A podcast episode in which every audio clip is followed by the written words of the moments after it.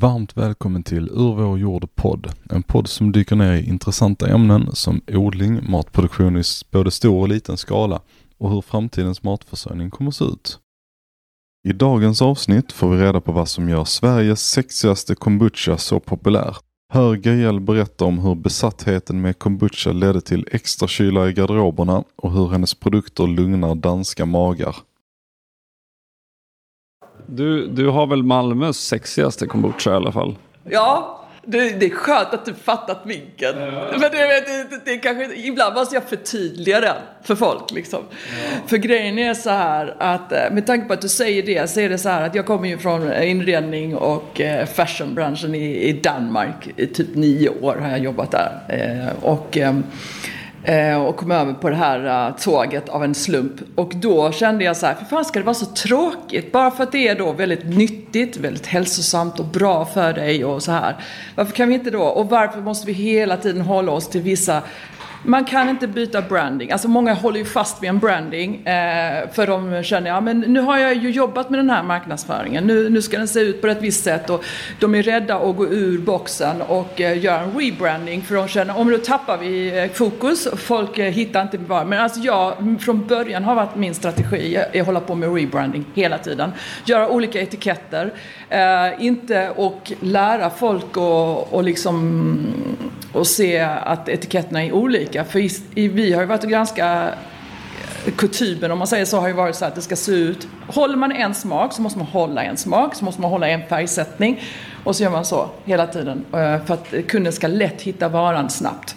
Och som du säger, det känns också som att kombucha för att det varit så här hälso, alltså åtminstone i början, att det kändes som bara så här superhälsogrej. Att de skulle hålla den stilen också. Sen har det väl kommit, jag ser flera som dyker upp som inte alls är så, utan som går de är inte sexiga som dina utan de är, de är liksom kommersialiserade. Alltså typ såhär Captain Kombucha och ja. alltså vissa av de här man ser. Ja, de är också förfärliga alltså Captain Kombucha. Nu ska inte jag vara taskig mot kombucha-branschen men jag säger som Bush, det här märket jag pratar om från ehm, Berlin är ju så coola. De har ju, de har ju då den här arty-delen där de gör väldigt snygga flaskor och väldigt snygg eh, branding.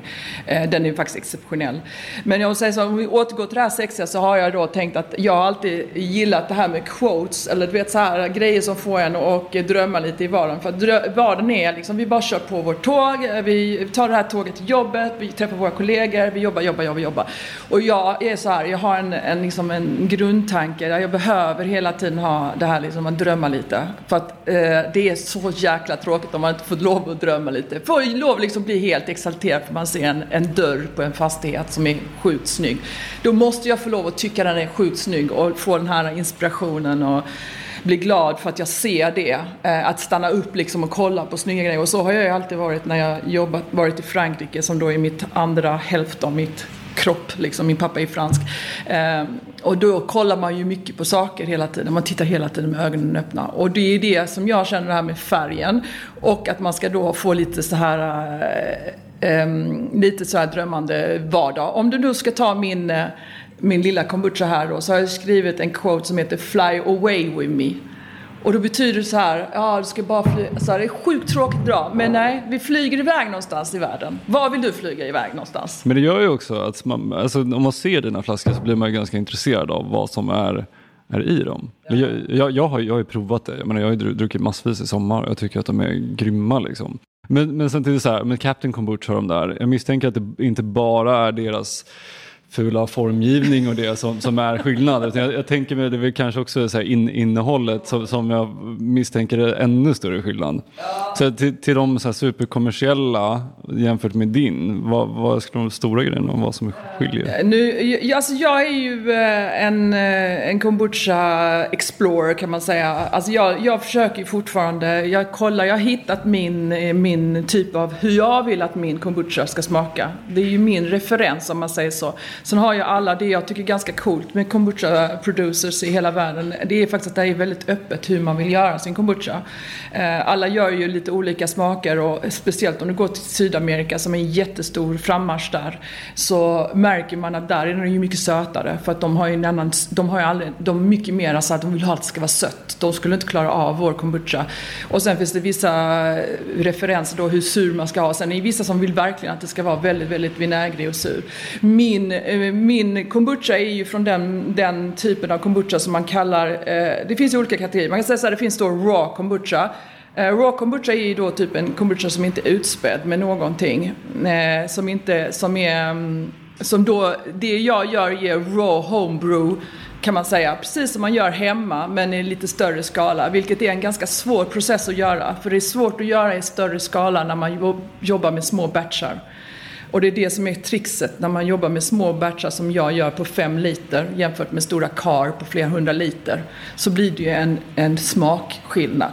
Så alla batcher som du gör är på fem liter styck? Ja. Och i en sån här flaska så måste det vara en liter? 75 eh, centiliter. Så det är ju, eh, jag får ungefär sex flaskor ungefär per en batch. Ja. In, intensivt. mycket disk. Jag tänker det, mycket disk. Ja, och det är många som tänker så här, hon är ju helt dum i huvudet. Hur fan kan hon göra det där? Men jag är ju oxe och då är man ju jävligt envis. Så jag tänker att jag ska köra på det här. Eh, jag kör eh, ett tag. Jag gör ungefär 250 liter i veckan. Eh, på det här sättet. Så det är många batchar. och och de, de, stora producenterna, de kör som stora tankar liksom? Ja. Alltså som är så här 1000, 2000, 3000 liters tankar? Det finns ju också de som gör de här jättestora tankarna. Men, eh, och det är ju också mycket amerikanskt. Det, I Amerika är marknaden väldigt stor och där gör de ju också på jättestora tankar. Eh, jag har ingen erfarenhet överhuvudtaget av det, utan jag har ju kört det här lilla skaliga. Men jag vet att skillnaden på Eh, Eh, alla, om man säger så, det finns två, två kategorier. Man kan säga hardcore, två kategorier kombucha är att den som är opastöriserad och den som är pastöriserad. Alltså den som är opastöriserad det är ju en färskvara som, där fortfarande finns en living culture i. Och det är den living culture vi vill ha. Det är den som är benefits och det är den som har alla, som gör att vi får den här magen i balans. För den innehåller alla de här bra bakterierna som vi behöver. Eh, och som eh, gör att vi har magen i balans. När man pratar om en pasteuriserad kombucha så är det ju en kombucha by name. Alltså den innehåller ju faktiskt inte speciellt mycket nyttigt. Du har ju, du har ju värmt upp produkten så då dör ju mycket av den produkten.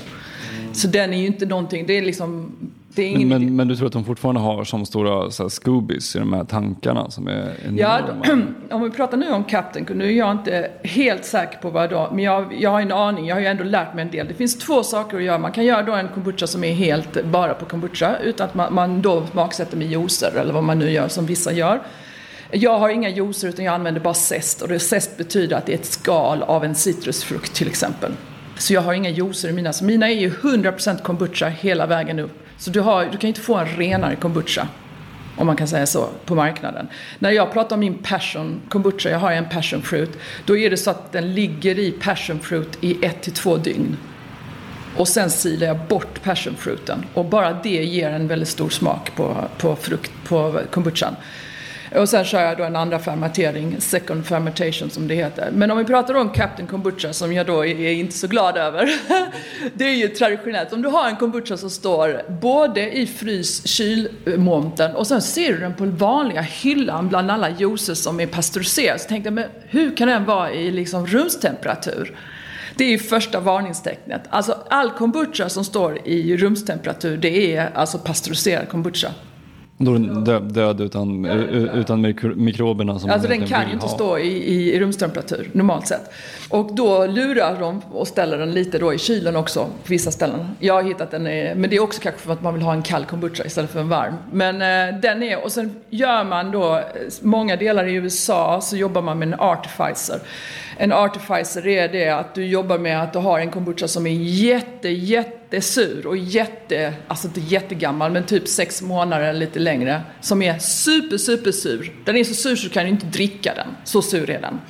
Och så har du då din flaska med eh, kombucha då som den batchen du gör då. Då gör du så att du kokar massa te med massa socker i.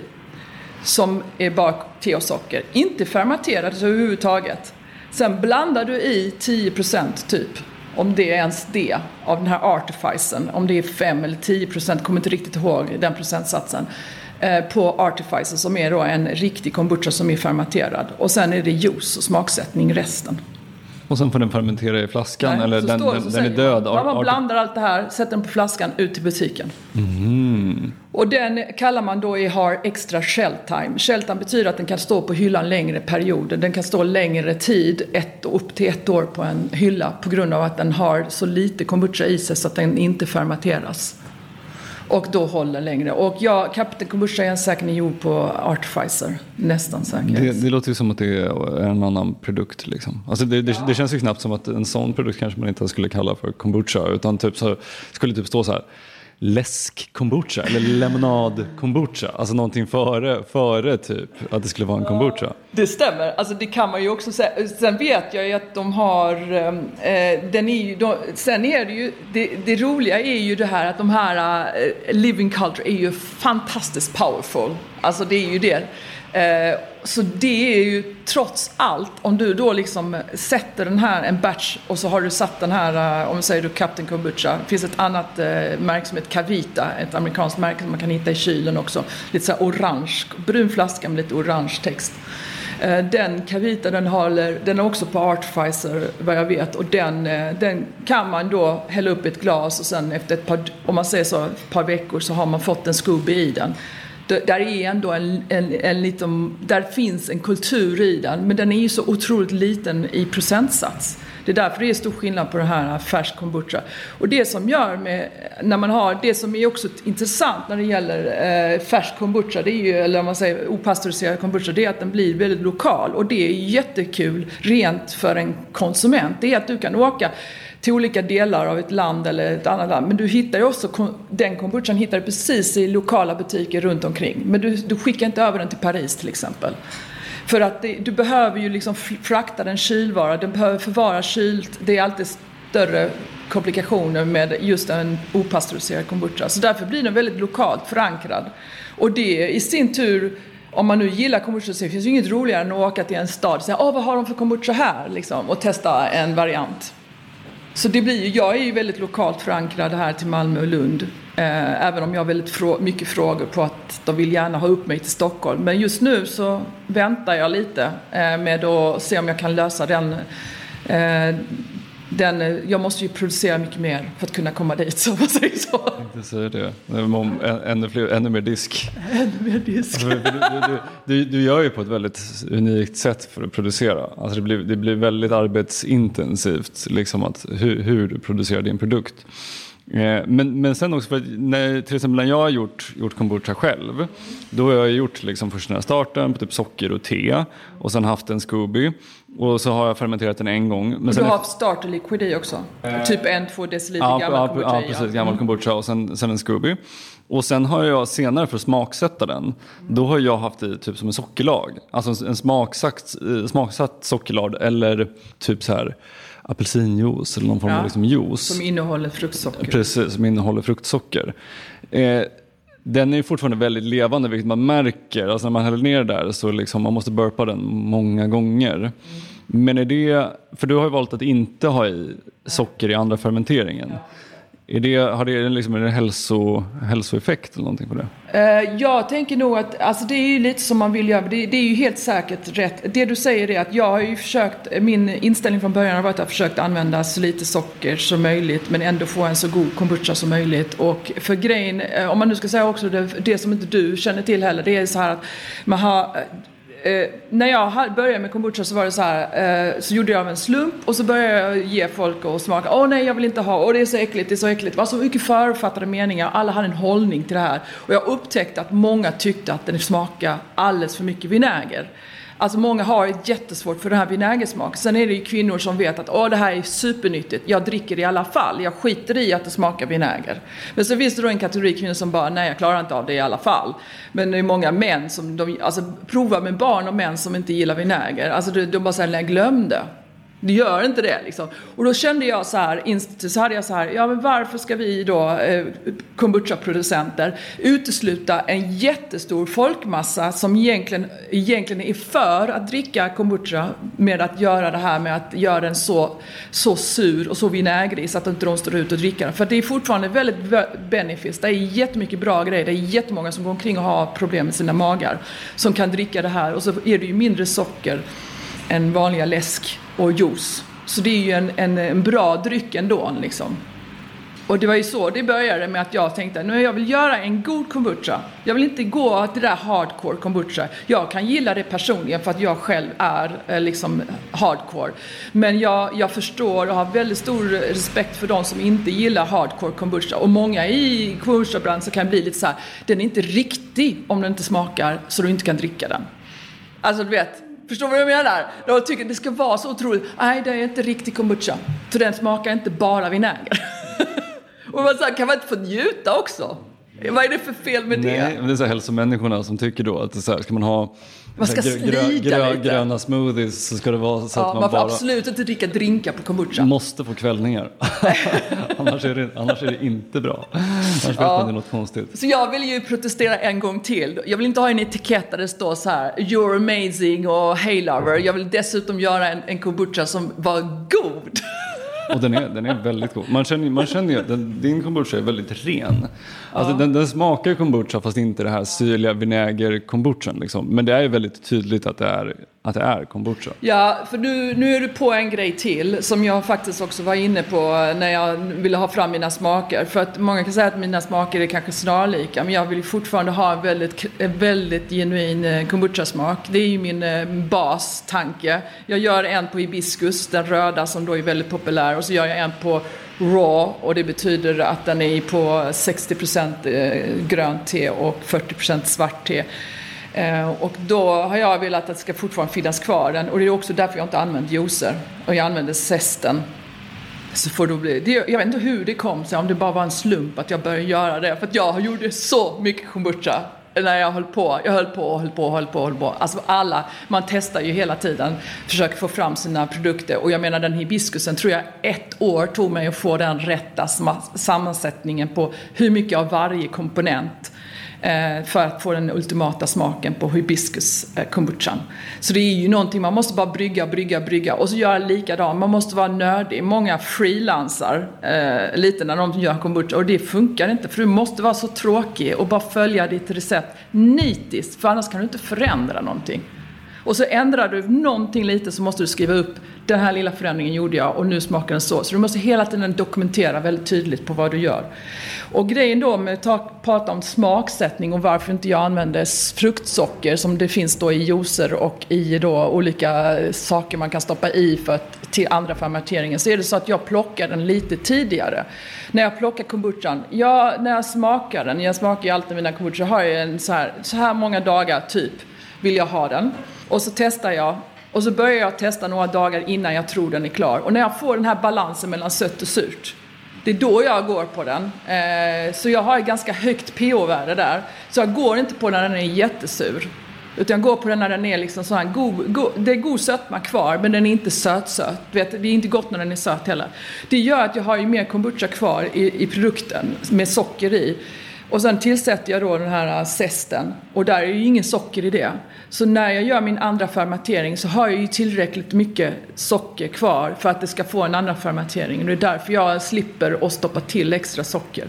För jag har mitt grundrecept också ganska generellt eh, lite mindre socker än vad normala Eh, receptet, grundreceptet som du kan hitta på nätet där. Liksom. Ja, det, det, det, är, det är mycket, det är ju en lev, levande grej. Det är som håller på att baka med surdeg och så vidare. Liksom. Det, det, man måste ha koll på temperaturer. Och, jag menar, min kombucha-karriär tog slut ganska snabbt. För, för att så här, jag, håller, jag är ute på åtlingen, jag kan inte tajma med att det är jättevarmt i köket en dag och gå och tappa och smaka hela Ja. tiden. Liksom. Utan det där är ju så här, man måste ha koll på varenda liten grej. Liksom. Och är, det, är det mulet ett par dagar eller är det sol ett par dagar? Och sen när den ska tappas så måste den ju tappas. Liksom.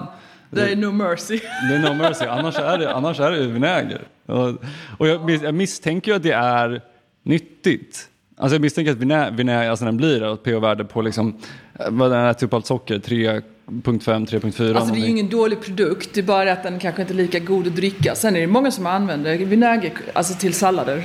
Alltså du kan ju använda den som dressing. Eh, om du nu känner att den blir alldeles för, för jävlig att dricka. Så kan du ju, och så kan man spä ut den med vatten.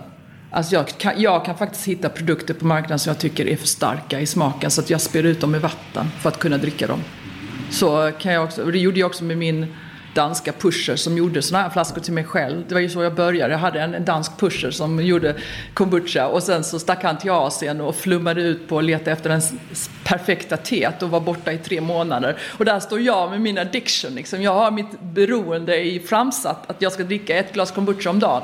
Och helt plötsligt så var han inte där och vad skulle jag göra liksom? Så det var ju då, då jag började, fick jag spä ut flaskorna för att liksom, de skulle kunna räcka längre.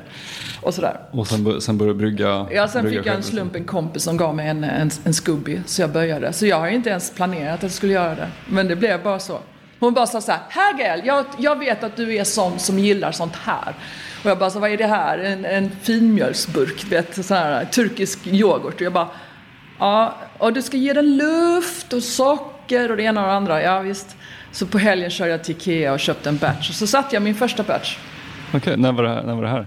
Kan det varit eh, 2019, hösten 2019 ja. Okej, okay. och då, då började du liksom experimentera hemma ja. med diverse olika hur, hur saker ska gå till? Blev, jag blev testade det... grundreceptet och jag, jag har gjort mina misstag såklart. Eh, det här med jordgubbar, åh oh, herregud, de bara, alltså det, det blev bara inte alls gott. Det var, för det första så blev det ju för mycket Alltså det blir inga rena smaker. Det var ju så jag kom fram till, tror jag till slut, att jag bara använde skal. För jag tyckte att det gav, vet, man ser ju så här eh, coola YouTube-filmer så sätter de massa hallon i flaskan och så sätter de massa jordgubbar i flaskan och så tycker man att det ska, ja men det blir faktiskt inte så bra. Inte, det kan vara bra till hemmabruk men när du ska göra liksom kommersiellt och försöka liksom sälja produkten så kände jag att det funkade inte. Det blev för sörjigt. Det blir väldigt sörjigt. Ja. Det är svårt, svårt kanske också att kontrollera smaken. Ja, alltså, och så just det här med att det var ibland var det jättemycket kolsyra, ibland var det ingenting för att det var ju olika socker i de här jordgubbarna. Det är ju, man tillsätter ju socker.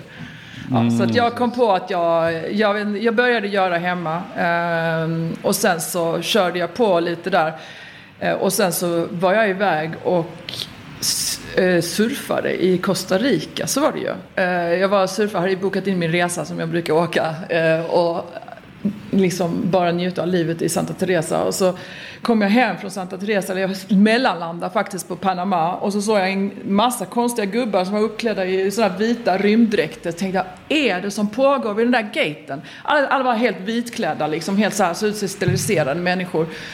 Ja, något skumt är det här. Men jag var ju inte, det var inte min gate, men det var i närheten av min gate. Och sen så mm, kom jag hem, en vecka senare så var det pandemi. Eh, och då hade jag ju läst att kombucha är bra för immunförsvaret. så jag tänkte, Ja, nu ska jag hjälpa alla mina vänner och familj. Det var ju så utgångspunkten var. Liksom så här, nu ska alla, för att jag har ju otroligt bra immunförsvar och alla är så avundsjuka för att jag aldrig var sjuk. Eh, så tänkte jag, ja men jag gör så här att jag tar ehm, och gör kombucha till alla. Så att eh, jag började göra till eh, lite folk som jag kände. Eller alltså min familj mest. Och då var det ju så att ingen ville träffa en ju. För att det var ju pandemi. Ehm, så alla var livrädda. Så jag bara bestämde så här, ställ flaskorna utanför dörren. Jag fick massa portkoder. Och så cyklade jag runt i hela Malmö och jag har ju aldrig sett Malmö. Jag har ju bara jobbat i Köpenhamn i nio år liksom. Så att jag helt plötsligt kände jag att det var ju väldigt bra. Då lärde jag känna Malmö. Eh, så jag åkte runt och lämnade flaskor, eh, hämtade och lämnade flaskor eh, och sådär. och sen blev ju för, spreds ryktet liksom. Så, och jag vill också smaka, jag vill också ha, jag vill också ha. Kan man få lov att också vara med på den där listan? Och så blev det mer och mer och mer. Så jag hade ju då alla människors rekommendation var att fylla sitt kylskåp med mat. För man behöver ju mat under en pandemi och en eventuellt en ehm, lockdown. Det var ju allas eh, information per nyheter och jag hade ju bara kombucha för den måste ju kylas och så hade jag en sån timing att den måste kylas så måste jag ut och, och leverera den direkt. Och jag har då två barn som sportade på ganska hög nivå eh, och till slut och jag visste den här dagen skulle komma men jag hade bara förnekat att det skulle komma. Men till slut så kom en dag, säg Tyra då som spelar handboll eh, nu i Danmark. Eh, spelar handboll eh, i Lugi då. Och hon säger till mig, du mamma Får jag fråga dig, har du, har du missat någonting det här med att vi ska ha mat i kylskåpet? För att det finns ju bara kombucha i kylskåpet. Och jag bara så Ja, Tyra Myra, jag vet, jag vet, jag vet, jag vet, jag vet. Jag vet, men äh, vet du vad? Ja, jag lovar dig, jag lovar dig, jag ska fixa det här. Så jag åkte ut och köpte ett kylskåp på E.ON. Så jag möblerade om min garderob och slängde ut massa kläder slängde in min garderob, en eh, kylskåp. Och sen hade jag ju då på två månader två stycken kylskåp fulla med kombucha. Både det i garderoben och det andra då var ju fullt. För det hade ju bara ökat och ökat. Så till slut blev det ju så att jag var tvungen att ta ett beslut om jag skulle göra det på riktigt där kom liksom efterfrågan. Och jag faktiskt, om man ska vara helt ärlig, fram till nu, jag har ett otroligt stort eh, socialt nätverk. Eh, och det sociala nätverket, det är det jag har liksom byggt mitt, eh, mitt brand på. Så jag har ju bara jobbat med egentligen folk som har tipsat varandra eller sånt. Jag har egentligen inte sålt min kombucha någonstans. Eh, jag har ju varit på få ställen. Atrium, Uh, är nog det enda stället jag, för, jag har liksom eh, tjatat mig in en plats. Typ. och, och sen, då, sen är det ju då uh, andra som har, ja, via, via rekommendation eller de har hört av sig. Åh, oh, men jag hör att du gör din kombucha, kan inte vi få ha den här hos oss? Och så här. Eller mina gamla kollegor från Stortorgets tiden när jag jobbade i Lund som alla har egna ställen. Så alla de liksom körde jag på. Så det är så det har ökat. Så jag har ju inte sålt in den sådär mycket. Eh, och jag tänker när, när världen har lugnat sig om ett år kanske, så kanske jag ska börja den racet. Just nu så tar jag ju in en i taget. Så fort jag känner att jag har lite space kvar så, så tar jag in en till kund. Liksom. Det känns ju som att du har um, snabba framsteg vunnit Malmö och Lunds hjärta i kombucha-världen. Jag har valt de rätta människorna att jobba med tror jag också. Alltså vet när man väljer, det är ju också så, det handlar ju också om branding. Folk pratar om, ja hur, hur, hur vårdar jag mitt, mitt varumärke, hur vårdar jag min branding? Jo, det finns ju också det här, åh jag ska bli så stor som möjligt, ja. Eh, det, är inte, det har inte varit min... Eh, jag vill ju vara stolt för min produkt fortfarande. Jag fortfarande känna att den är, den är någonting jag står för. Eh, och då handlar det ju mer om att jag får vara på de, de ställena som jag tycker jag ser upp till. Så att, såklart när jag hamnar på ett ställe som sålde mina favoritkaffekillar här i Malmö de var ju bara så, ja vi, vi testar jättegärna din kombucha och sen så tror de ju inte ett smack på det. De tror ju verkligen inte på att det skulle vara någonting. Och de bara, alltså det är ju helt, är du inte stolt över oss? Jag säger, jag är jättestolt för de säljer ju jättemycket kombucha. Mm, bra. Och det tror de ju absolut inte från början, till exempel. Och mygel, eh, där nere också eh, med Lina och deras ställe. Alltså du vet ställen där det är en viss atmosfär. Så jag tycker att jag har valt, och det gör ju också då att när andra vill komma in i bilden och de hör, okej okay, du har det på Nostra, sålde uh, Love Coffee, Love, uh, Broder Jakobs i, i Lund. Uh, Grand Hotel har det nu på sina konferenser, har den stora flaskan som de använder bara på sina konferenser. Uh, och så Grand Deli och um, ja, då Atrium och nu Geijersgatan i Limhamn. Det liksom sprider sig till bra ställen för då tänker jag, ja men då vill ju vi också ha den och så här. Så det, det handlar ju också om att vårda sitt, sitt, eh, sitt märke lite. Att jag, jag vill hellre jobba intensivt och bra med dem jag har än att bara sälja en gång till en person. Ja, men och sen, sen så är det väl också produkten, liksom. att, att den är så pass bra. Mm. Så att den också, när folk väl provar den så rekommenderas, alltså de vill ta in den och de rekommenderar den. Jag har aldrig hört, så jag har bara hört bra om, om din produkt. Ja, det är jättekul. Alltså, jag, AB Småland är ju en av mina största kunder. Och de säljer ju båda produkterna. De säljer den stora flaskan som är då en recycle-system där man liksom köper sin flaska. Eh, tar man tillbaka och har sköljt ur den så får man ju eh, köpa en ny flaska för ett reducerat pris. Och då har ju de här blåa backarna jag hittade långt ner i Tyskland. Eh, det tog fyra månader för att hitta den där utan branding på. Liksom, jag vill ha en snygg black, back som kunde stå. Och de säljer jättemycket av den stora flaskan och den lilla säljer de jättemycket i kaféet. Så att det, där är ju en, det är den största som säljer både och liksom. Och det, det, det som vi pratade om, det känns ju som att där, där är du också ganska unik med att du har ett recycle-system på dina, dina flaskor. Och som vi då nämnde, att det, det är ganska tidskrävande för för dig att ha det här systemet men att du tror på systemet själv. Liksom, att det kanske är så det borde vara egentligen. Ja, men jag tror ju på systemet. Jag känner ju, även om, för jag, det enda, det insatsen är att det krävs mer jobb för mig. Ja, det gör det. Men jag känner ju också min benefit, inte bara att jag känner att det här är, är bra att göra. Jag märker på mina kunder, alltså jag vet en kund som köper en stora flaska som tycker att det här känns bra. Du vet, de köper en produkt som de känner att de, de står för. Eh, för att de vet att ja, men det är skönt att veta att ja, men jag recyclar, jag kommer tillbaka med min flaska. Jag har ju en dansk kund som kommer. Hon köper ju fem flaskor i månaden inne på AB Småland. Och jag mötte henne en gång så här. Jag, blev, alltså, jag är ju där och fyllde på liksom. Och så kommer jag där och så kommer en kund och bara rippar liksom. Jag har precis fyllt på i hyllan. Du får plats med åtta flaskor. Hon tar fem flaskor och bara ställer på disken. Jag bara så jag var ju tvungen att prata med henne. Så jag gick fram och sa så här, men gud vad kul att du gillar min kombucha. Och hon bara, ja. Så, så berättade hon att hon hade IBS-mage, vet. Så hon, eh, hon hade ju hon har ju fastnat för den och eh, hon har fem flaskor som hon åker över. Hon tar tåget över. Hon går inte in i AB Småland som är den världens snyggaste butik. Hon går in, köper flaskorna, tar tåget tillbaka. Fem flaskor retur, fem nya flaskor och så gör hon det en gång i månaden. Vilken bra kund. Ja, så det är skitkul. Och sist jag var där så var det en kund som kom med tre flaskor. Så bara, tre flaskor. Och jag bara, jag blir ju så glad varenda gång jag hör det här klirret i flaskan. För när jag hör klirrpåsar så vänder jag mig om så vet jag att det är kombuchaflaskor de kommer med. och då var det så här, åh. Ja, men hon var också sån. Så att jag känner att, jag tror att kunderna själva får också en, en, en benefit av det. För att de känner att vi går tillbaka till det här, back to basic. Det som vi gjorde förr som faktiskt inte var så dåligt. Eh, nu med tanke på vår miljö och sustainability och hela den biten så tror jag att folk är väldigt mottagliga för den biten. Före så var ju kombucha liksom den här hälso, hälsodrycken som alla skulle dricka. Liksom. Och det som vi nämnde lite här, det verkar finnas jättemycket health benefits och det vill vi höra jättemycket om. Men är det så, liksom, dina kunder som handlar kombuchan idag, tror du att de handlar det just för att det liksom är hälsosamt? Jag har eh, två, jag, har nog två, jag skulle nog säga att jag delar in eh, kunderna i två kategorier. Eh, den, första, den ena kategorin som jag har som är mm, den här vanliga kaffedrickaren som, dricker, som är på kaféer och sånt. Jag hade jättemycket tryck på att de ville att jag skulle göra en liten flaska till alla kaféer innan jag gjorde den. För jag började ju min stora flaska.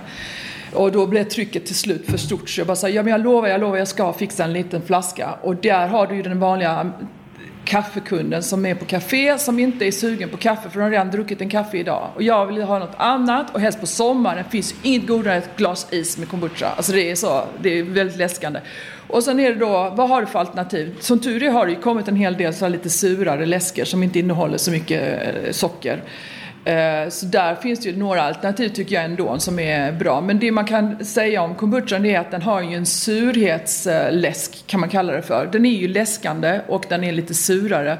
Och när du, blir, när du dricker mer och mer kombucha så är det så här att du väljer, vänjer kroppen vid att bli sursugen istället för sötsugen.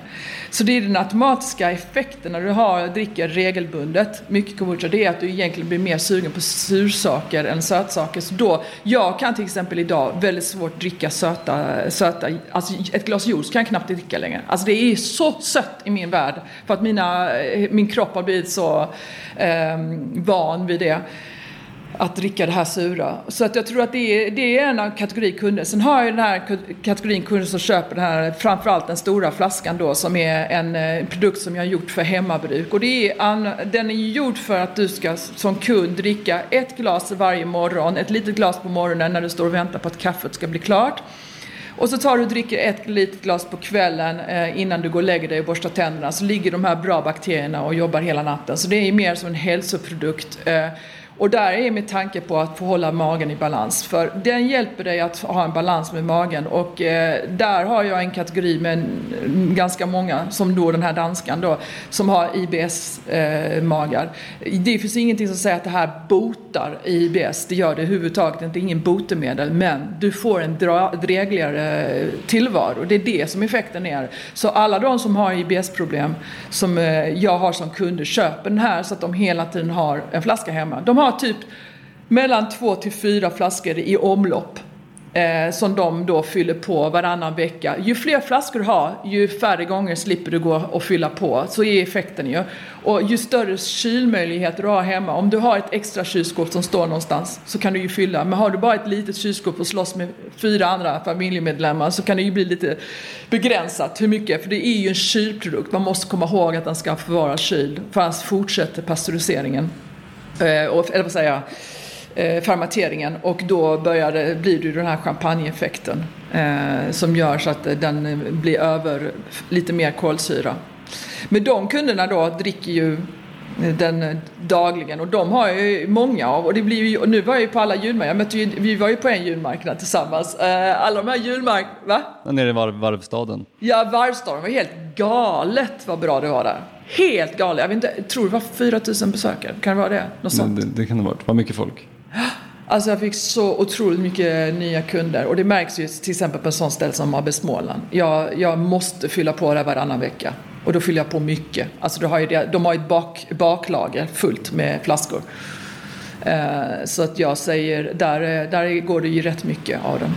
Helt klart. Och det är ju för det att man vill ha det här istället för vin också. Det är många som dricker, eh, jag har en hel del kunder som eh, går, jag tror faktiskt trenden är lite så här att eh, om det nu ska vara super, alltså det finns en trend att man dricker mindre alkohol.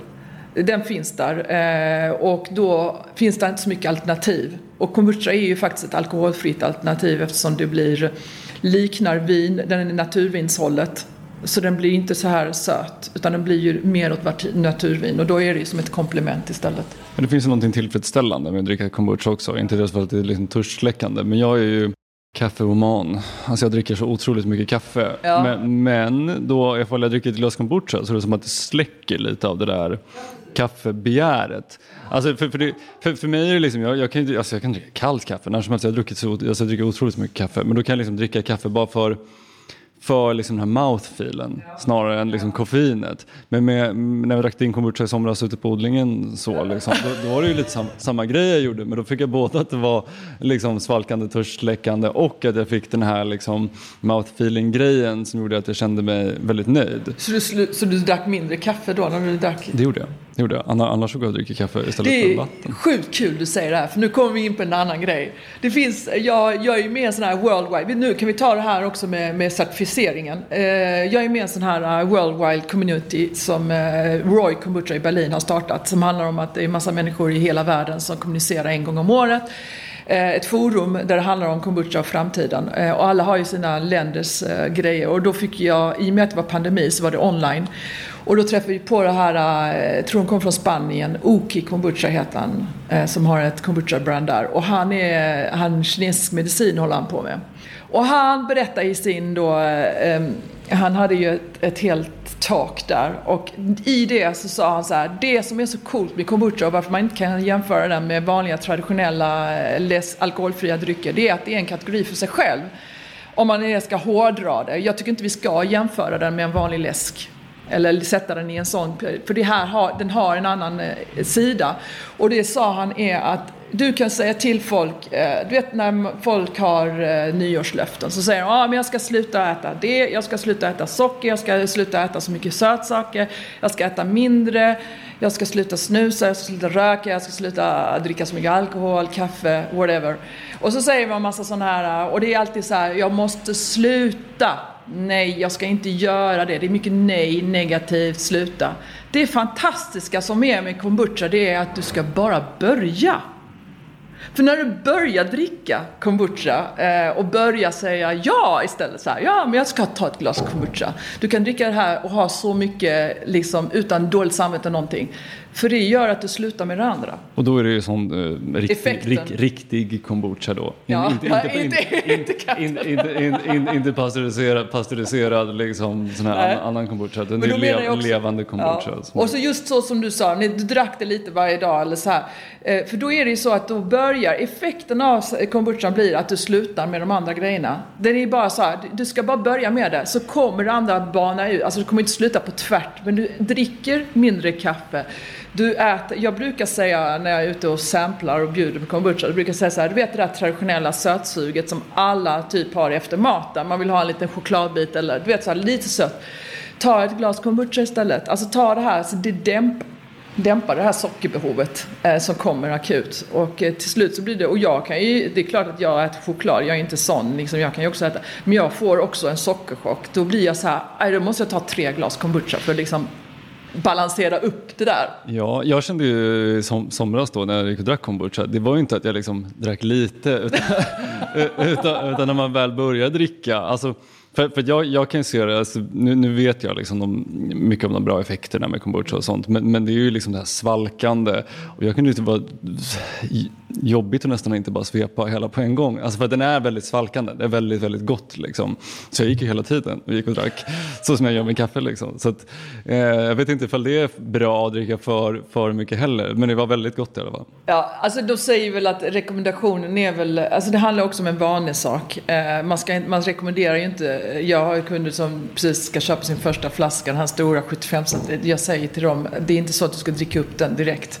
Det är inte att rekommendera om inte din mage är van vid den bakteriekulturen och det här sura. Eh, som det ändå finns i kombuchan. Eh, så jag, men jag har ju, i och med att jag är van att dricka och du också ändå har en viss vana så blir det ju så att man kan dricka, det, men man ska inte dricka hur mycket som helst. Men jag dricker, jag kan dricka en liter om dagen. Sen har jag också det som du har, alltså det finns ju inget goda, alltså det där jag tar på morgonen, dricka snabbt. Jag kan inte sitta och sippa det, det finns ingenting. Alltså jag måste få det här och så måste jag ha den här kolsyran som sticker och så sura och jag dricker dricka snabbt, det är det bästa jag vet. Så när jag dricker de här tre glas snabba glasen efter choklad, då är det snabbt så här. Alltså det är så gott. Vilken morgontreat att Ja. dricka lite kombucha. Eh, Så här innan kaffet också. Så blir Och har du varit ute och druckit lite för många glas vin med några kompisar en kväll, det finns inget bättre än att ta tre glas kombucha innan du går och lägger dig. Då blir det bättre Det också. kan jag tänka mig. För det där tänker man ju liksom med, med, med kombuchan. Alltså, det är ju massor med gästsvampar och andra mikroorganismer och bakterier. Bra, bra, bra bakterier då. Och de är väl anpassade för att bryta ner socker. Precis så som de gör i fermenteringsprocessen. Så då när man dricker kombuchan så börjar den bryta ner sockret i magen. Då, då. Eh, och det känns ju som att det är ett jättestort problem idag. Hur mycket socker vi får i oss. Olika sorters eh, socker, alltså pasta och godis och läsk och allt vad det är för någonting. Men är det därför då man ska då bygga den här tarmfloran, bakteriefloran med kombuchan? För att den då ska hjälpa till med det i, i magen? Alltså grejen är så att vi blir ju utsatta, var, oavsett om vi önskar eller inte önskar så, alltså, så är det ju så att vi blir utsatta för att få i oss massa saker varje dag som vi inte vi kan kontrollera. Eh, och det är en av, om vi nu ska prata om en av effekterna med de här bra bakterierna som finns i kombuchan som är också mjölksyrebakterier som eh, är då opastöriserade. Det är ju att de skyddar ju, alltså många av dem de skyddar ju tarmarna Eh, och de drar också ut, alltså det är en daglig detox kan man säga. De, de rensar också din kropp från de toxider du får i dig utan att, det är inte så att alla går omkring och tänker ah, nu ska jag dricka lite gift här, nu ska jag äta lite gift här. Du får i dig saker som du inte vill ha i dig, men du får det i dig, du kan inte undvika det. Det som är bra med kombucha är att den driver ut det här, den drar ju ut och, eh, och sen så ska du ju också dricka mycket vatten, för det är ju så, du rensar kroppen också får ur allting. Så den skyddar tarmarna från att absorbera de gifterna du får i dig under dagen och så tar den också och eh, Eh, skyddar och rensar kroppen från det. Och sen så bryter den ju ner, så om du äter mat och så här så är det ju så ofta, ibland så, hinner, så är det vissa saker som vi inte klarar av att bryta ner till fullo, vilket gör att vi inte kan tillgodose oss all mat som vi får i oss. Och eh, där har ju också en annan effekt av kombucha, att den eh, hjälper oss att tillgodose det som vi äter, för den hjälper till i nedbrytningsprocessen i magen. Och de som har då, alltså det är så också att all, vårt immunförsvar, det är stora delar av vårt immunförsvar sitter i magen. Så när vi går omkring och, och har lite ont i magen eller mår lite så här, det är många som har så här generellt känner någonting, känner sin mage. Om man säger så att om du inte tänker på att du har magen, då, då har du inga problem. Men om du hela tiden går och tänker att du har någonting med magen så har du ju en generell en känsla att det är någon obalans.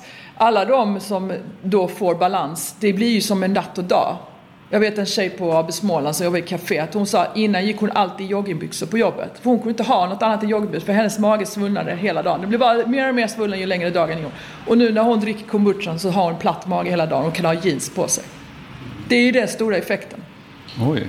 Så det är ganska radikala saker som den gör om du då får i dig Eh, sen är det inte en mirakelkur, men det är det att den håller ju igång systemet liksom. Och hjälper systemet. Så den är inte så, så att den den botar någonting. Den bara är en, en tillgänglighet som, som man kan tillgodose sig. Som ett litet kost, kosttillskott för att hjälpa, hjälpa magen. Ja, framförallt där har du stora benefits. Sen finns det ju andra. Och nu när du pratar om det här med att vi får i oss massa socker och Eh, jag vill helst inte, för jag vill inte gå in i det facket med det här med bantning. För jag har alltid varit motståndare mot det här med att hålla på. Jag har aldrig gjort en bantningskur i mitt liv. Jag har inte jobbat, jag har väldigt hög omnäsomsättning. Men jag har inte, jag har också, har man döttrar så är man också extra försiktig med allt det här med att man ska hamna i situationer och vi pratar om om, om de sakerna. Så att, men det är ju så att de säger också att det finns en effekt eftersom det minskar sockerbehovet eh, och det gör att du då, det är ju också en effekt som de säger har med kombucha att göra när du dricker den regelbundet.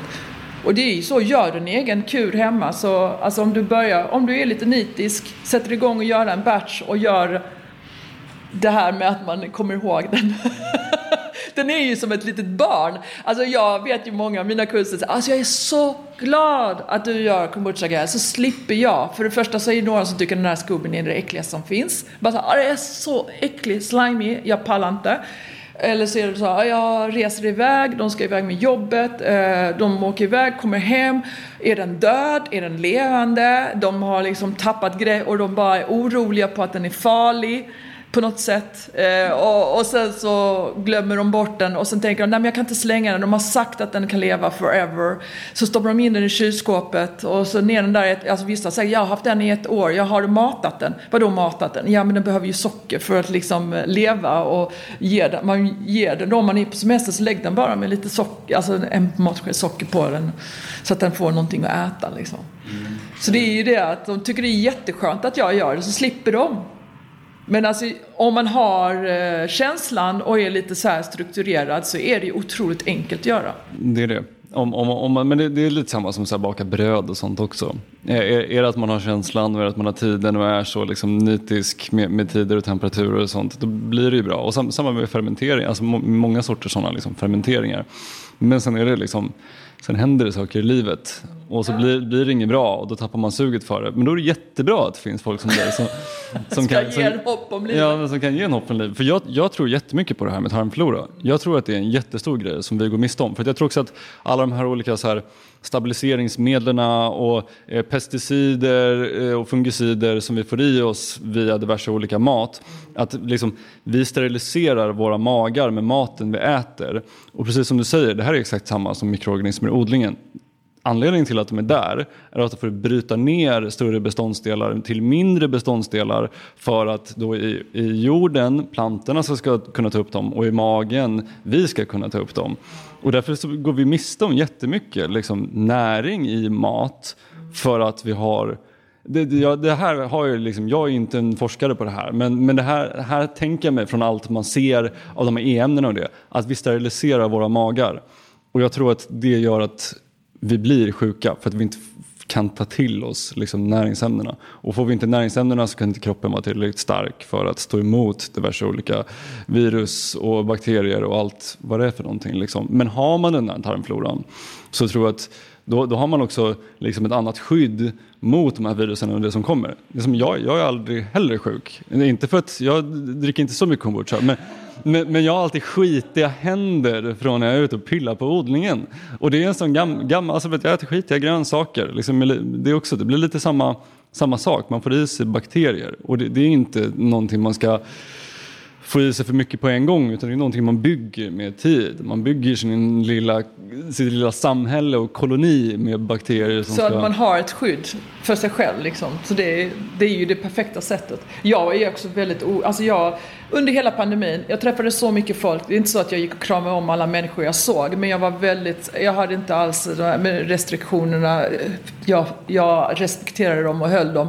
Men jag var inte heller nitisk med det här för händerna har ju sin egen eh, så jag använder ju väldigt sällan den där och jag har ju inte haft covid än så länge.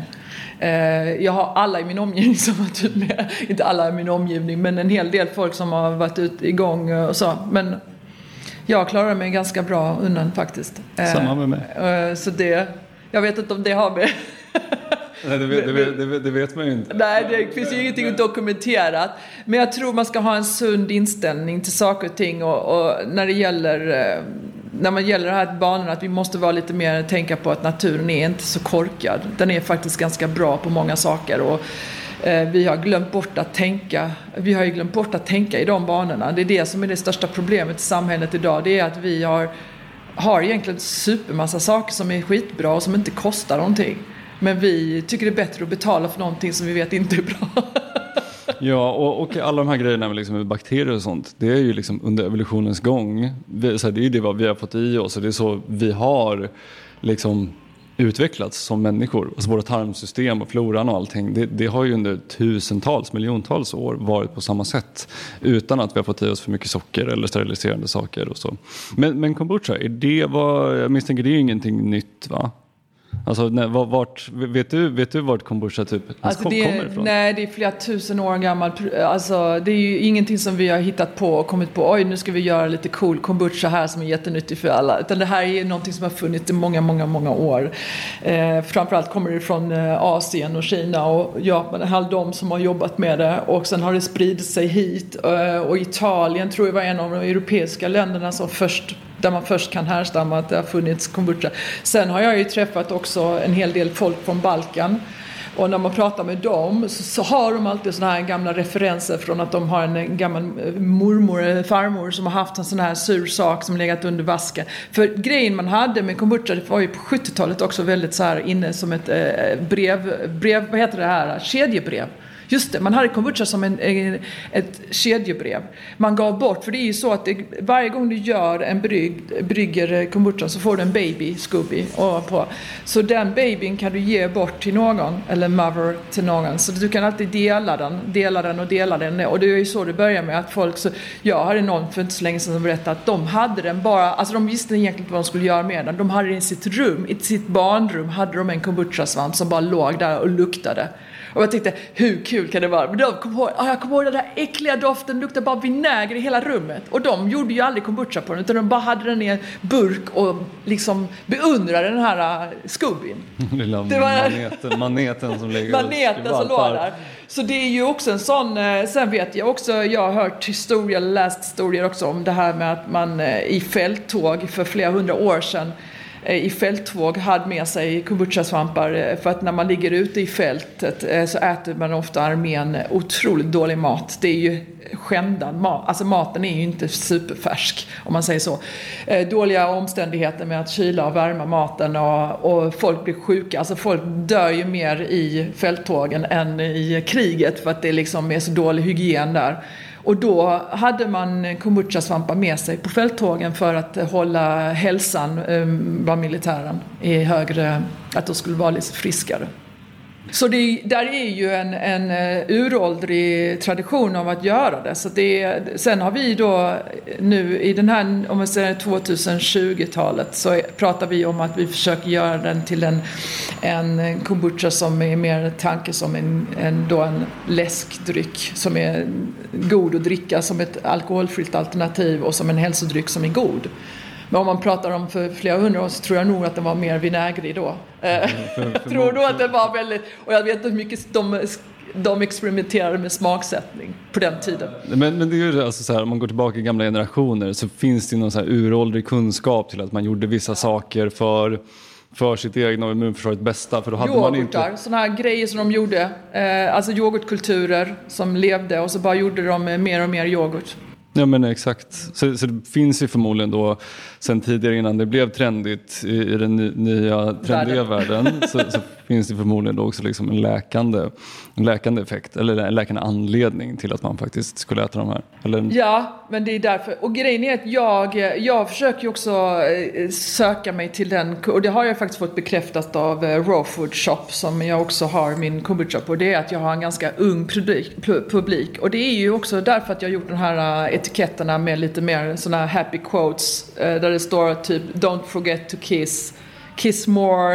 Eh, Där finns massa olika. Eh, och då är det ju så att då blir det ju, för den här unga publiken som är den unga, och det är dem jag vill, jag vill haffa också. Jag är ju jätteintresserad av den unga generationen. För det första är de väldigt snabba på saker och trender.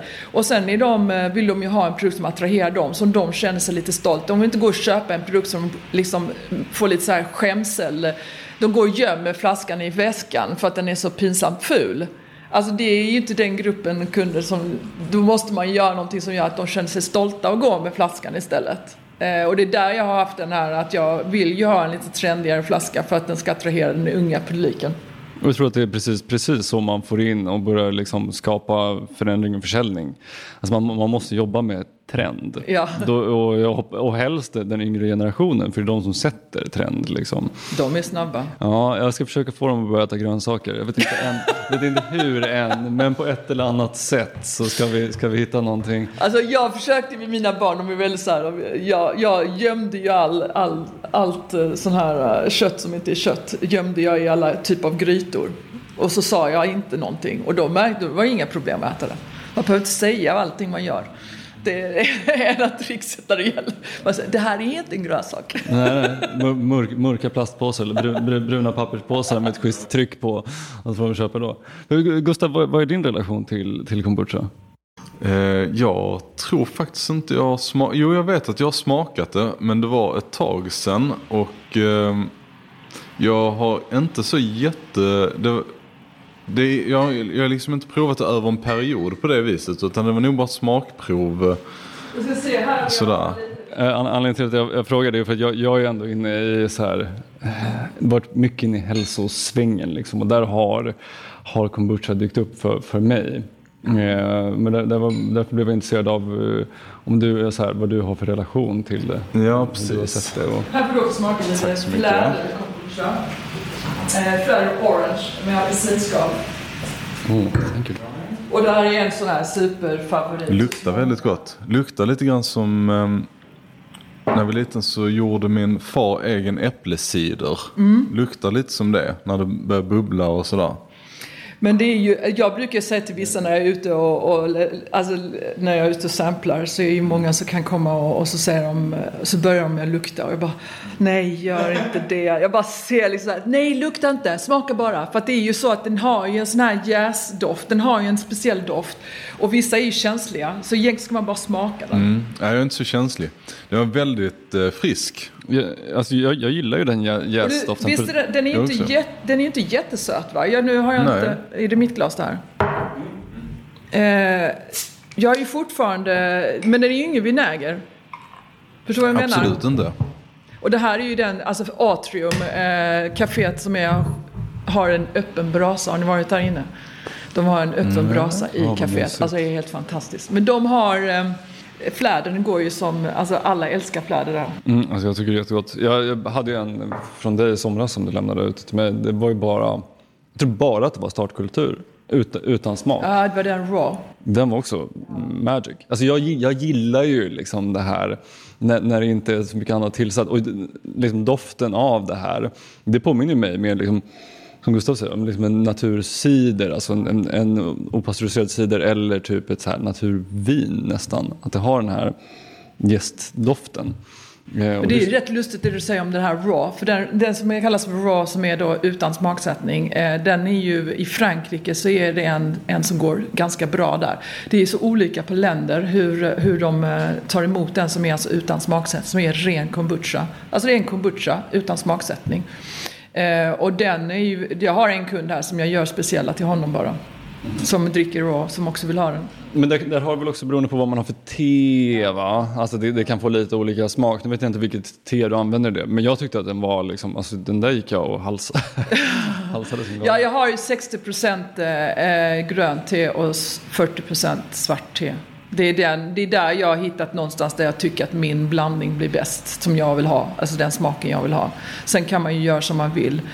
Men eh, jag tycker det är bra att blanda upp lite med grönt te. Sen ska man komma ihåg att kombuchan, svampen, gillar ju tanninen, så det som finns i svarta teet. Så att svart, bara brygga grönt te hela tiden. Man behöver göra olika batchar hela tiden. Så jag, jag gör ju lite så här, jag, ibland så är min Scooby helt rosa för att då är det ju hibiskusen som ger färg och då byter jag över den och så kör jag nästa batch på fläder liksom, så att den får lite olika eh, miljöer hela tiden. Så att mår den bra liksom. Jag tror också att eh, de här Scoobisarna, eh, vad, vad, vad står Scooby för? Oh, det är ett långt ja, namn. Typ så här, Symbiosis någonting. culture, Cul bacteria culture. Av, av yeast. Yeast and... Y är yeast. Det är slutet Så det är Scooby. det är det det står för. Och det, det, det är bara massvis med små bakterier och mikrober och gästsvampar som då ser ut som en stor, stor manet. Ja, alltså det, det roliga är ju att man forskar, alltså man kan ju, känns som man kan forska i evigheter på Scoobies och varför den gör så och varför den gör lite så och så. Alltså det är ju, jag tror att vi kanske har, eh, vi som människor gärna vill kontrollera någonting. Vi vill gärna kontrollera, det måste vara på ett visst sätt. Och när det gäller en sån här gästskulptur som Scoobien så blir det så, ah, vi kan inte kontrollera den riktigt. Alltså jag, jag känner ju vissa batchar, till exempel så går ju Eh, kombuchan snabbare. Om jag bara gör en raw kombucha eh, så går den längre, tar den längre tid på. Jag, den måste stå en dag mer än flädern och hibiskusen. Det går mycket snabbare på fläder och hibiskus. Så blir den eh, kombuchan klar snabbare. Eh, och sen så ibland så är Scoobin eh, super eh, happy och ibland så känner jag, ja men nu är den jäkligt trött. Alltså då får jag, jag, jag, jag använder inte sådana här jättetjocka, man kan se ibland folk har ju sådana här extrema bjässar. Alltså jag, jag tar bort mother, alltså den som är underst.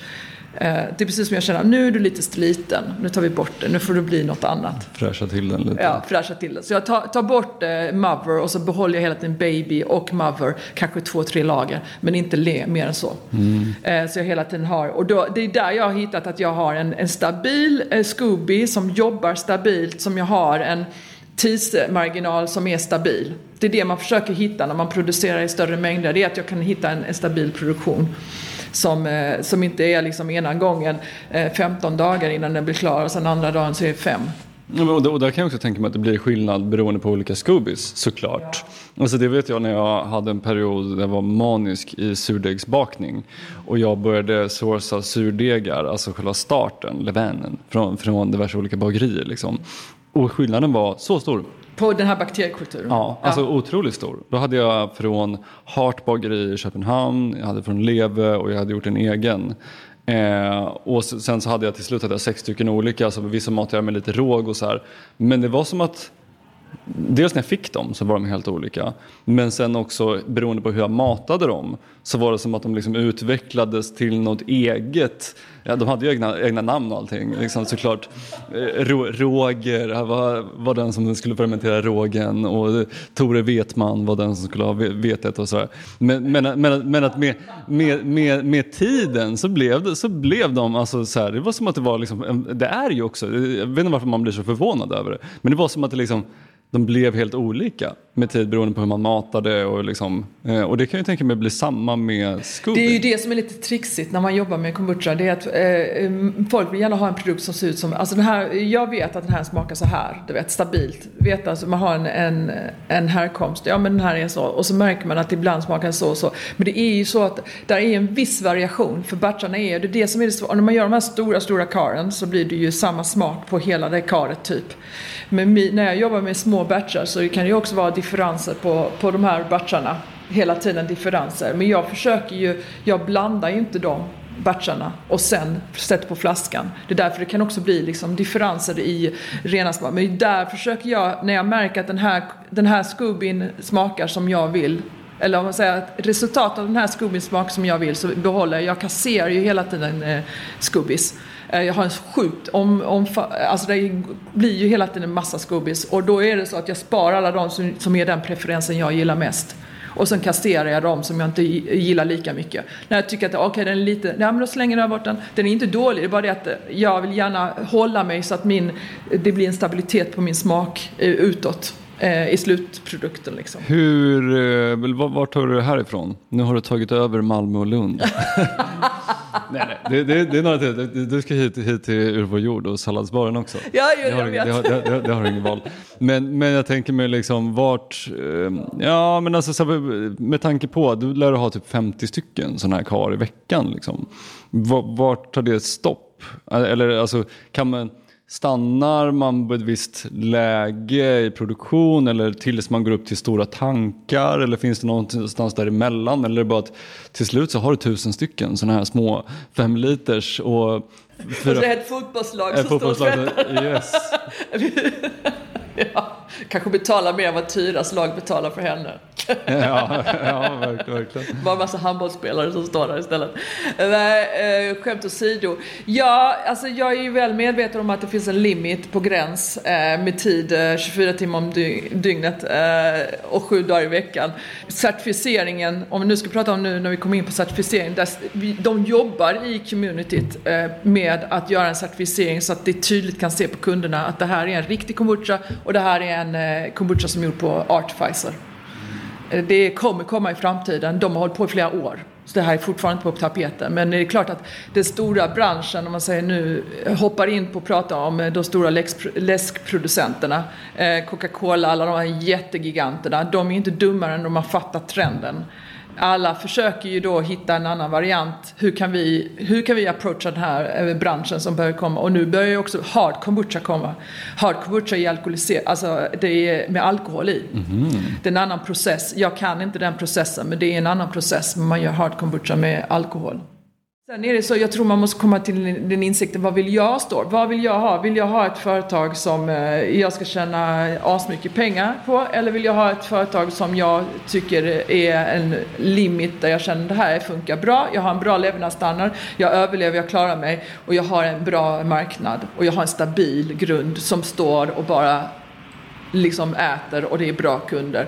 Är jag nöjd med det? Det handlar också om var är du nöjd någonstans? Jag, är inte, jag tror inte jag är ute efter att hamna där det bara ska jagas. För jag har suttit, det är därför jag sitter här nu med kombuchan. Jag har jobbat med det här jagandet. Det är därför jag inte kan göra det längre. Jag har bara sagt tackat nej och så har jag stängt dörren och så har jag slängt tio lås på den dörren och sagt den öppnar jag inte längre. Jag tänker, men det, det, det finns ju någonting fint i det också. Alltså ha, ha den här balansen med att ha ett företag som kanske inte behöver bli världens största internationella eller regionala företag. Utan att man, har- man har någonting som funkar för sig och sin levnadsstandard och att det inte ska bli världens största liksom. Jag tror också man ska, jag lyssnar ju otroligt mycket på poddar när jag står i mitt bryggeri. Timmar om dagen, jag, lyssnar allt mellan himmel och jord. Men eh, det som är intressant är också det här att man känner att många säger, eh, det här att man, eller inte många säger, men det har kommit en liten annan del av att våga äga ditt eget företag, våga liksom hålla i det, det lilla. Eh, liksom inte bara hela, det har varit så mycket jagande om att man ska göra exit. Man ska ju göra ett, bygga ett märke och sen ska man då eh, liksom några år senare tjäna storkovan och slänga ut ett par miljoner och, och, och sen, sen har man gjort sitt liksom. Problemet är den tomheten som kommer efter man har gjort en exit. När man har Alltså, det finns ingen som gjort en exit som inte jobbat arslet av sig. Man ska tro att det inte finns någon insats i det. Förhållanden, allt möjligt. Det är ju otroliga insatser man har gjort för att kunna komma dit. Eh, och sen så är det bara ett stort vakuum. För, att man, för grejen är att, att driva, driva företag idag, om du gör, om man ska säga klassificera det som ett sunt företag, så handlar det om att det är passion. Det ligger inte pengar bakom, det ligger passion. Du jobbar ju också med passion. Det är en passion för någonting, en vision eller en passion för någonting. Det är då det blir ett bra företag. Det här när det bara handlar om pengar och du inte har vision, eller, alltså då, det kan funka, men i det stora, långa loppet så är det också svårt att så är det ju, men sen, sen, sen, sen, sen blir det också med många av de här små företagen som sen kommer över en viss gräns. Ja, vi sliter. Så, så, Det är så, så inte- dels att det är slitigt, men sen så blir det en helt annan produkt, en helt annat, ett helt annat företag och då är det inte samma längre. Liksom. Jag, jag tycker mer och mer att det finns något fint med det här att man inte ska bli världsstörst, världsbäst. Liksom. Som, som det känns finns i vår kultur idag. Att man ska ha en one hit wonder och sen gå ut med ett unicorn-företag. Liksom. Och, ja, men det, det, det är så himla mycket och stort istället för att hitta den här balansen i, i livet och ha ett företag som funkar och att man, jag menar, jag gör inte det jag gör för att bli rik. Då hade jag garanterat gjort någonting, någonting annat. Utan jag försöker hitta mina andra drivkrafter eh, och faktorer som, som är liksom att men, informera människor. Därför vi jag och gör den här podcasten just nu. Eh, och kunna- kunna hjälpa och kunna få ut folk och liksom lära oss här. Eh, Att det finns andra värden än kanske pengar. Och sen att jag lever ett liv som jag tycker är askickat. Alltså jag, jag har världens bästa liv som är ute och skyfflar skit 12 timmar om dagen. Nej, men alltså, så här, Jag har nog det- sett dig där i rabatten. Så Ja, jag- jag- Jajamän, men alltså, så här, det, det är precis så, så som jag vill ha det. Men, men det är andra drivkrafter än pengar. Sen, sen öppnar pengar möjligheter för, att, för mig Jag kan inte förneka det, att det behövs för att betala hyrorna och för att betala de här mastgrejerna så är det ju, det, det är ju ett, behov, ett grundbehov och det är det jag tycker man, man säkrar man grundbehovet så tycker jag att då har man ju ändå nått ganska långt när man liksom har en sån här grund och sen får man ju handla om att eh, Sen kan man kanske fantisera hur, hur stort, mer stort, men det, jag tror att det är viktigt att man bestämmer sig för hur, hur, hur stor vill jag bli? Alltså vill jag, vad är min, när är jag nöjd? För det här att vara onöjd, det är också en dålig känsla. Man blir aldrig av med den heller. Nej, det är ju ingen, det är ingen bra energi. Att gå omkring och vara hela tiden jaga och vara onöjd. Och jag tror att dagens eh, världen är, handlar om nu att man måste komma ifrån eh, och känna sin egen nöjdhet. Det är ju mycket mer värt liksom. Sen kommer jag aldrig ifrån slitet. Alltså det är klart att man måste acceptera att man jobbar mycket. Så, är- så är det ju. Och det, det, det är klart, alltså, de, de, man måste kunna betala hyra och mat och kunna gå ut och äta på restaurang någon gång.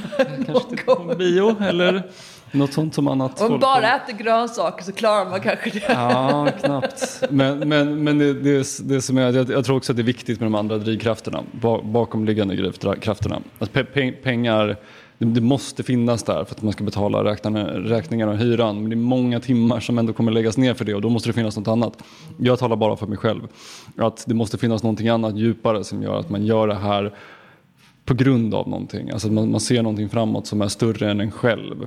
Och det, det ger mig otroligt mycket energi. Alltså jag, jag kan jobba 16 timmar för att mitt, mitt mål, jag ser mig inte på en yacht någonstans i Ibiza utan, utan jag, jag, jag ser att jag har ett stort, stort team att vi försöker lösa liksom så här, problem i samhället. Liksom, alltså så här, det, det är där mina pengar skulle gå. Men, men, men jag tror att det är liksom drivkrafterna. Och för, för dig så låter det till exempel att som så här, de här människorna som kommer in och har IBS-mage. De lär ju tycka att du, de, du lär vara en av deras idoler. Jag har tänkt så här ibland så här, men nu ska jag, alltså om nu, om op- opponera liksom att jag skulle bara, ja men jag sticker till Costa Rica och så bor jag där på ett surf Research resten av mitt liv. Och jag bara så här, men alltså det kan jag inte göra. Jag har ju ett ansvar nu. Alltså de här kombucha, mitt, gang liksom, som har ett beroende. För jag, det är ju så här, det skapar ett beroende. Vi har jag tror alla människor har ett beroende av något slag. Alltså man kan inte säga att eh, beroende alltid är negativt, men alltså vi har en, om det nu är nikotin eller om det nu är eh, choklad, vad det nu är. Ja, surbehov. Alltså det är ju så att kombuchan, de flesta får ju ett kombucha-beroende. Jag själv har ju det, alltså det här surbehovet, att man blir sursugen eller så. Så det är klart att jag, jag tror att man när man gör en produkt som är beroendeframkallande men som är en, en hälsoprodukt så har man ju en win-win. För det, det, det, det, det är otroligt givande när man får höra från, från de här, det är inte alla som säger det såklart, liksom, men de här speciella fallen. Jag har, ju- jag har ju några som liksom har trillat ner i butiken och ser ut som att liksom, de har inte ätit en nyttig grej hela sitt liv och så börjar jag sakta men säkert få dem att liksom börja äta lite grönkål, äta nyttigt, ge dem lite hälsorekommendationer med saker som jag kanske inte kan förse dem med. Nu får jag förse dem med kombucha också. Men, men att sen, sen att under tid att man märker, att, och att de också märker, att de mår bättre. Nu är inte det jättemånga som kommer, men de är mina superfans. Ja. Alltså de, De är ju trofasta också. Väldigt, alltså otroligt. Men, men det ger ju mig också otroligt mycket. Dels att bara se någon som kommer in ett par månader senare som typ bara lyster. Alltså som ser ut som att så här, oj du typ lever igen. Det, det, det är ju jätte, alltså det är en betalning som är jättevärd för, för mig. Eh, och som sagt, jag kan tänka mig med just det här med när man har en riktig produkt så som du har. Att det blir också att den, den kan hjälpa folk som, som har problem. Kanske inte ens vet om att de har en dålig mage för de käkar så jävla mycket socker. Men att, men att du hjälper folk indirekt med, med det här liksom. Jo men det är det, det, är- det är klart att jag, och, och det känner jag, och det, det blir jag så, alltså man blir ju så glad. Det är som jag sa när jag ser de här som kommer med tre flaskor i, i kassan på AB Småland, man är där och fyller på. Jag bara, Alltså jag kan fortfarande bli förvånad. Är det någon som vill köpa min kombucha? Alltså du vet, jag kan bli så här barnsligt förvånad över att det faktiskt finns folk som köper den av sig själv. Att, jag liksom, jag har liksom, att, det är liksom, att den har etablerat sig så pass. Och det är ju som jag märker också, eh, de här kaféerna och, det är som, och alltså vissa då ställen där det verkligen har blivit en, en, en av deras bättre, bästa produkter som de har på, som är utöver deras eh, kaffe om man säger så. För har man ett kaffeställe så är det klart kaffe det viktigaste. Eh, då kan man känna så här, alltså det är jäkligt coolt att man går in där och utmanar situationen. Eh, och att det, man vet att det är en bra grej. För det är det, jag kan ju alltid känna, jag har alltid ryggen fri på det sättet. Att jag känner att jag vet ju, jag gör ju inte Coca-Cola. Alltså jag vet ju att det här är ju en stor skillnad. Och det, det känns ju som en välbefinnande, bara det. Och att veta att det är så. Jag har ju faktiskt några fall som är väldigt så som, som, som är tvungna att ha, dricka det här. Eh, som, eh, som är ju, de, de säger det så fort då, jag vet någon var på semester någon gång kommer jag ihåg, hon bara Oh my god, jag ska aldrig gå på semester utan kombucha igen, fy fanken vad förfärligt det var liksom. För att de liksom insåg hur, och det, jag tycker det också är bra, det är precis som när man är ett, en parrelation och man är ifrån varandra lite. Det är, det är nyttigt att längta, för att grejen är att du fattar inte riktigt vad det är för effekt av kombuchan. Det är inte så att den liksom exceptionellt eh, spritter i hela kroppen, men det är när du är utan den, efter du har börjat dricka och sen är utan den, då fattar du, nej men fan, varför är det så här nu? Jo, men det är ju det. Och att man förmodligen dricker den under en, alltså det, det, är inte som ett piller utan man dricker den under en längre period för att etablera liksom den här bakterien. Men effekten är, jag brukar säga så här, de flesta säger att en, två månader, du märker direkt på de två första månaderna att det är en effekt på det. Så det är inte så att det behövs ett halvår. Uh, och det är också så, någon, jag har någon äldre dam som är liksom pensionär. Hon, hon, hon har ju varit hos sin läkare med alla sina värden. Du vet de här kolesterolvärden och alla, så hon gör ju så massa tester. Hon säger att hennes värden har ju aldrig varit så bra som hon började dricka. Inte? Så här att det blir liksom stabilisera sig. Allting ligger liksom, det är inga det är inga saker som sticker ut utan det allting är liksom lugnt. Och det är det som jag menar med att man inte märker. För när någonting är lugnt så märker man inte. Men när någonting inte funkar, det är ju då man märker det. Precis, precis. och sen när någonting blir, blir bra så är det också så här man måste komma ihåg hur det var när det var dåligt och det gör man inte heller. Precis som du säger, det är när man är utan det som man då är så här, gud nu är det någonting som är lite konstigt. Och sen så inser man att ah, jag dricker inte kombucha, ah, jag har slutat äta omega-3, ah, jag har inte fått sol på länge. Liksom. Det, det är alla de grejerna. Men jag hoppas att du får den uppskattningen som du är värd med din, din produkt. Och jag tror ju, för att jag, jag är ju Alltså i just det här med tarmflora. Så jag tror jättestarkt på det. Jag, jag, jag tror ju på Alltså med kimchis och liksom kraut. Men det är, och... alltså kimchi och eh, kombucha tillhör ju samma, man brukar kalla det, det är samma grupp, kategori av effekter. Det här med living culture. Mm, eh, products. Precis, sen kan jag tänka mig att liksom mikroorganismerna kan agera lite på olika sätt. För jag kan tänka mig typ en kimchi, där, en typisk eh, koreansk kimchi, där tillsätter man kan man, både kanske lite socker eller lite risstärkelse. Och då är det lättillgängligt socker för bakterierna. Men sen så finns det sådana bakterier som ska Men byta... kefir är väl, det är väl också risbetonat? Va? Kefir? Eh, nej, kefir, kefir, är ju mm, alltså laktos. Mm. Borde vara. Alltså kefir, kefir är som en... Eh, jag menar fil, drycken kefir, du vet mm, den som jag gör. Det är som en fil, mm. fil, filmjölk. För den är ju också lite så, den samma Nej, jag tänker på drycken nej, kefir, nej, den okay, franska nej. kefir. Ah, okay, nej, kefir. Precis, det är de, kefir. Mm, det, okay, nej, just det. Det är de här kefirgrynen. Grynen, ja. Mm, men det, det, är nog samma där. Alltså, den, den bryter ju ner, alltså laktos tror jag att det är den äter. Alltså, sen kombucha blir väl främst då det som är i teet och sen socker. Och det, socker tror jag är en jättebra bra grej för alla oss idag. Och sen mjölksyrebakterierna tror jag också är väldigt viktiga. De är en sån, ofta att vi får i oss det men den är pasteuriserad. Precis. Alltså nu får vi opastöriserade mjölksyrebakterier. Det är det som är lite stora skillnaden om man säger. Det är, jag tror att det är jättestort och jag tror att alla behöver börja få i sig lite sånt där hela tiden. Och kombucha känns väldigt lättillgängligt genom att ta ett, dricka ett litet glas på morgonen, ett litet glas på kvällen. Liksom. Eh, det, det, känns som ett väldigt, väldigt bra ingångssteg för att få i sig sin lilla inokulation av bakterier. Mm. Men eh, nu, eh, man hittar dig i Malmö och man hittar dig i Lund på alla kaféer där man ska vara. Och, eh, men, men hur kommer man i kontakt med dig på annat sätt? Instagram? Alltså för mig har det blivit så här att eh, faktiskt är Instagram DM, det är där jag blir mest eh, reach out for. Eh, och där kan det också vara så att kunder som eh, kommer till exempel eh, och hör av sig, eh, postar, eh, de dricker sin kombucha någonstans, alltså har frågor om vad kan jag köpa, vad kan jag byta ut min flaska. Eh, det här att de vill hitta fler ställen. Det är inte så många som har den stora flaskan. Just här i Malmö är det AB Småland, eh, Raw Food Shop, eh, Café nummer 6 där på Sankt Knut. Eh, några stycken ställen till.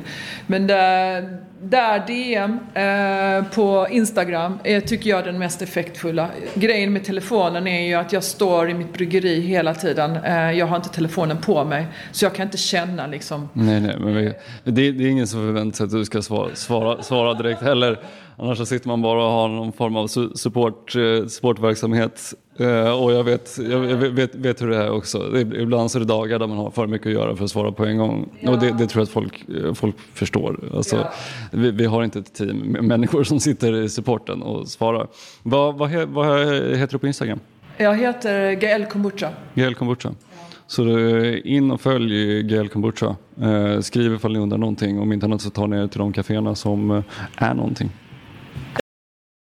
Om ni uppskattar det vi gör här med podden så får ni hemskt gärna berätta det för oss och såklart ställa många frågor. Gå gärna också med i vårt forum och följ oss på sociala medier. Tack för att du lyssnade så hörs vi nästa gång.